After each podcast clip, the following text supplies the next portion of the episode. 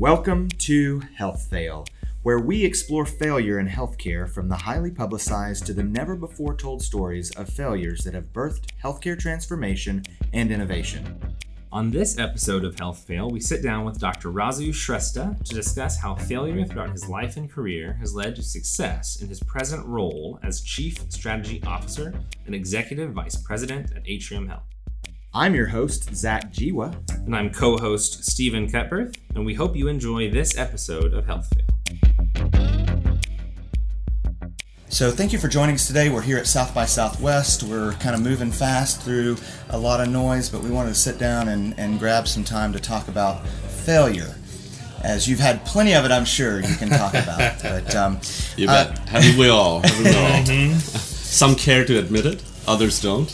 But I'm glad we're talking about it. Yeah. So um, let's start here. Um, I'm always curious to know someone of, of your stature and, and, and someone that's, uh, uh, you know, has accelerated so high in their career.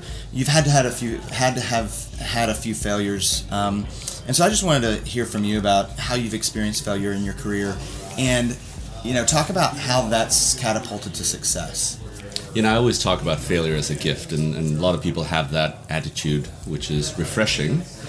Um, but the way that I look at failure really is it truly is a gift. And the other way that I also look at it is that if you don't embrace your failures, then you've essentially failed twice. Mm, yeah, right? The first time is when you failed, and the second time is when you've failed to actually unbox this gift, the present that is the failure and that is um, and that's that's a perspective that I've truly embraced throughout my career in everything that I've done, whether it's going to med school, going to um, you know get trained in radiology, informatics, business school, you know throughout some of the startup things that I did way back when, and throughout you know everything else that I've done across my career, failure has been with me through and through. It's been what has defined who I am today.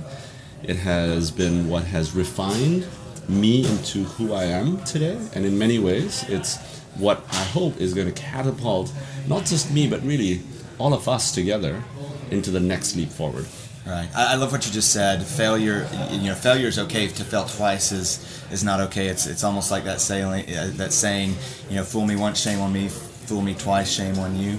Or I guess I got it backwards, but that's yeah. right. We're allowed to fail. Yeah, I just failed. Yes, we did it. We did it. Yeah. Um, can you? So you mentioned startups, which I think is funny. I've, I've done a couple of startups, and and certainly can talk about failure all day long. Can you think of a specific case?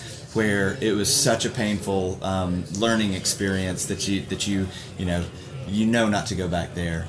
Well, I'm not sure that it's a matter of not knowing to go back there. It's also really a matter of because failure doesn't necessarily mean that you suck. Right.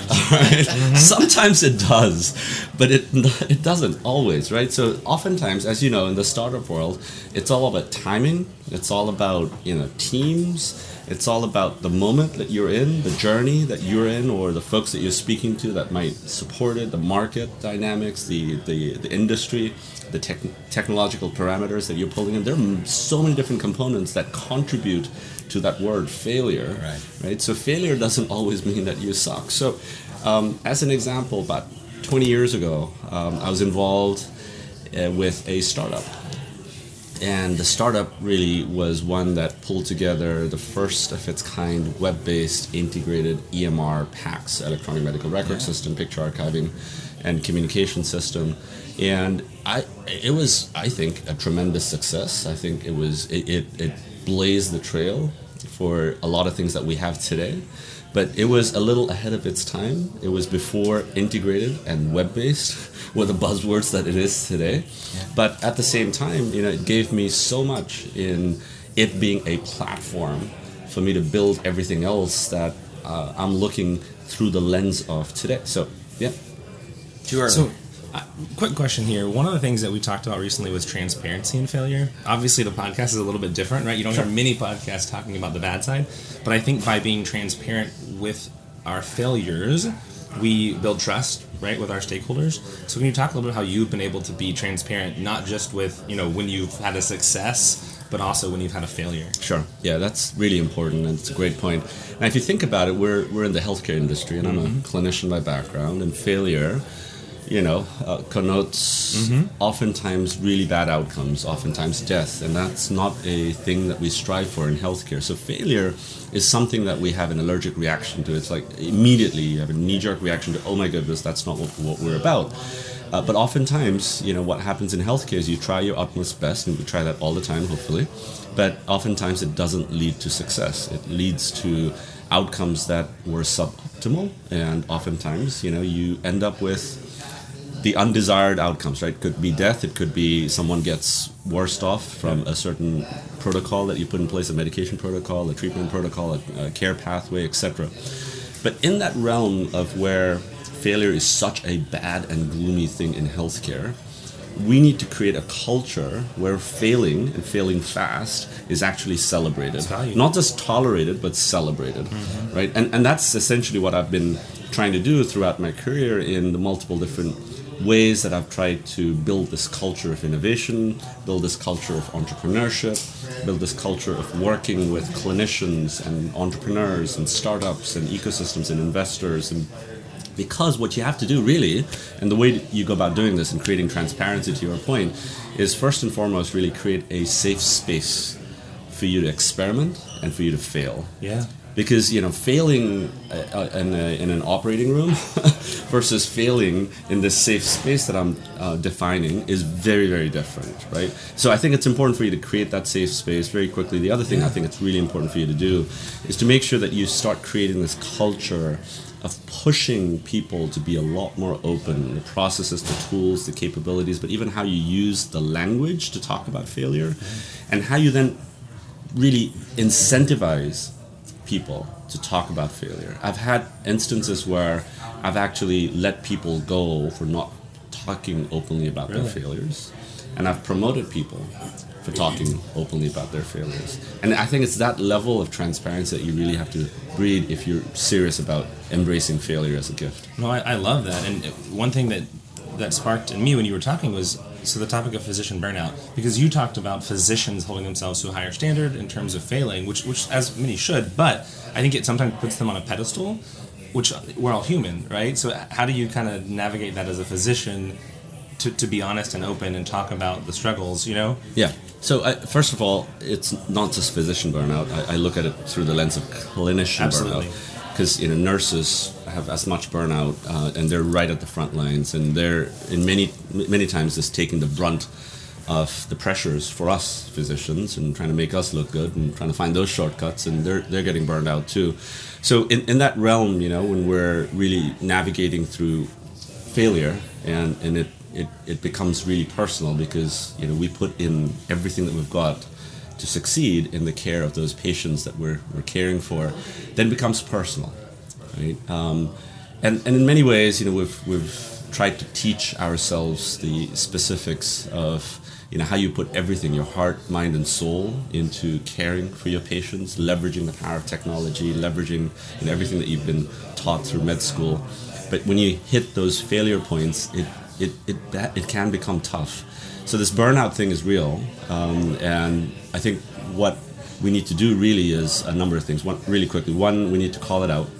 Right? We need to identify the fact that burnout is happening. Secondly, I think it's really important for us to measure it, right? Because if you don't measure it, then you're not really addressing the, the problem. You're not you don't know if you're succeeding in trying to reduce instances of burnout. And thirdly, I think it's really important to leverage the power of technology and workflow redesign and innovation to nip it in the bud, to really address some of the core issues that are causing burnout in the first place. And then the wraparound to all of this really is to conversely sort of promote resiliency uh, promote the joys in practicing medicine, right? And, yeah. and, that really should be the goal. So I love that you've gone somewhere that we actually want everyone to go in this podcast, which is to be a little bit vulnerable. And I have, I, I, we want to be respectful of your time. I know you have other places to be here, but I'm gonna, I'm gonna throw two kind of two questions in one. Um, because it does get to the it does get to the personal. Um, so talk to us a little bit about how maybe childhood or early adulthood, how you learned to fail and how you learned that it was okay to fail and what that would look like as you journeyed through life. But also, you have two young boys, And so you're teaching them, you're imparting wisdom on them as, as they grow up. Uh, talk about how you're teaching them that it's okay to fail and what you're saying to them. That's a deep question, man. I know, I know. let's, let's get to the heart. Long week. Dude. All right. Well, no, but great questions because at the end of the day, the way that you live your life, you know, is reflective of every, everything that you've experienced throughout the journey that life is all about. Right? And that's how I look at things. Is life really is a journey? I mean, they talk about how it's not a destination; it's a journey. It truly is. And one of the things I always talk to to my boys, to my two beautiful boys, is how it's important to be grounded. It's important to make sure that you're connected to your roots, to understand who it is that you are, where it is that you've come from. Uh, and, and for me, you know, I've had the privilege, I should say, of having lived in multiple, not just cities, but countries and continents, having experienced different cultures, having had the privilege of really um, gone through so much in that journey that I was describing earlier. And in that journey, I've seen it all. In I wouldn't say I've seen it all, but I've seen a lot in terms of um, what hardship really looks like. Um, I've, I've seen a lot in terms of uh, what perseverance and endurance um, should yeah, look t- like. T- remind me, where did you grow up? Um, so I was born in Kathmandu, Nepal. I grew up yeah. in Southeast Asia, um, Brunei, Malaysia, Singapore, that part of the world. Um, and so you've seen poverty, you've seen disparity, you've seen things that most of us haven't seen, right? Well, yeah, I, I think it's out there. We just have to open our eyes. Um, yeah. But you know, it's also a matter of you know how much you're immersed and soaked into it, and, right. and, and, and, all of that. So there's a lot of failure out there. Um, and like I said earlier, you know this this abject failure. There, there are different grades of failure, but oftentimes failure, you know, is not a result of something bad that you did. It's it's oftentimes a result of life circumstances and just you know where it is that you are. So it's important to understand that it's a journey. And that's what I tell my boys that it really is a journey, but at the same time, it's important for you to be connected to your roots, to understand where you've come from, and to be grounded. Because it doesn't matter where you go, what you become in life. You gotta maximize your potential. You be the best version of yourself that you can be. This is what I tell my boys, right? Um, so whether you go become the prime minister or the president, or you become, you know, a, a scientist or, a, or a, you know, an astronaut, or you know, you do what you want and do whoever you want to be.